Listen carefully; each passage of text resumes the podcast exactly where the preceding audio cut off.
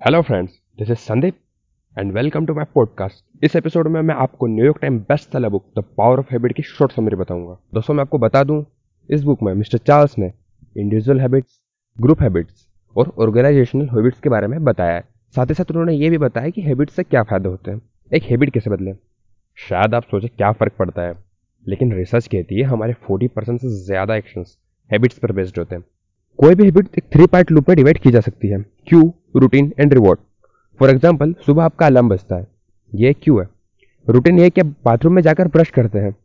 आपको जो Minty fresh test मिलता है, वो इस केस में आपका रिवॉर्ड है।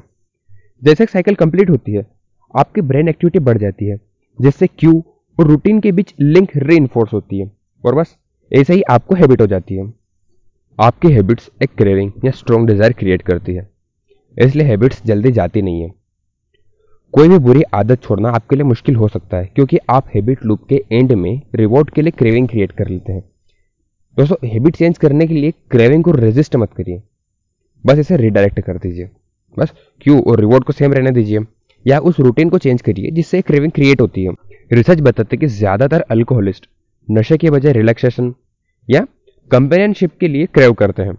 अगर उन्हें ऐसे रूटीन में डाल दिया जाए, जहाँ उन्हें कंपेनियनशिप और रिलैक्सेशन मिलती रहे तो शायद वो शराब नहीं पियेंगे, या कुछ और पियेंगे जो कि लेस हार्मफुल हो। वैसे तो विल पावर हैबिट से ज़्यादा इंपॉर्टेंट की है, लेकिन ये इनकंसिस्टेंट है।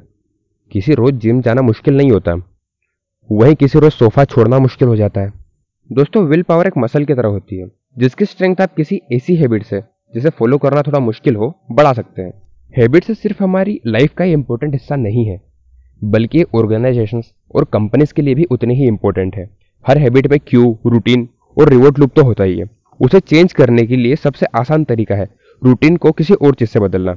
दोस्तों लाइफ में लास्टिंग चेंज अचीव करना मुश्किल तो है, लेकिन इसे विल पावर जैसे किस्टोन हैबिट के साथ अगर आप जोड़ दें तो ये करना पॉसिबल हो जाता है। अगर आपको ये समरी अच्छी लगी और आप ये बुक खरीदना चाहते हैं तो आपको इसके लिंक मैं डिस्क्रिप्शन में दे रहा हूँ, जहाँ से आप इसे खरीद सकते हैं।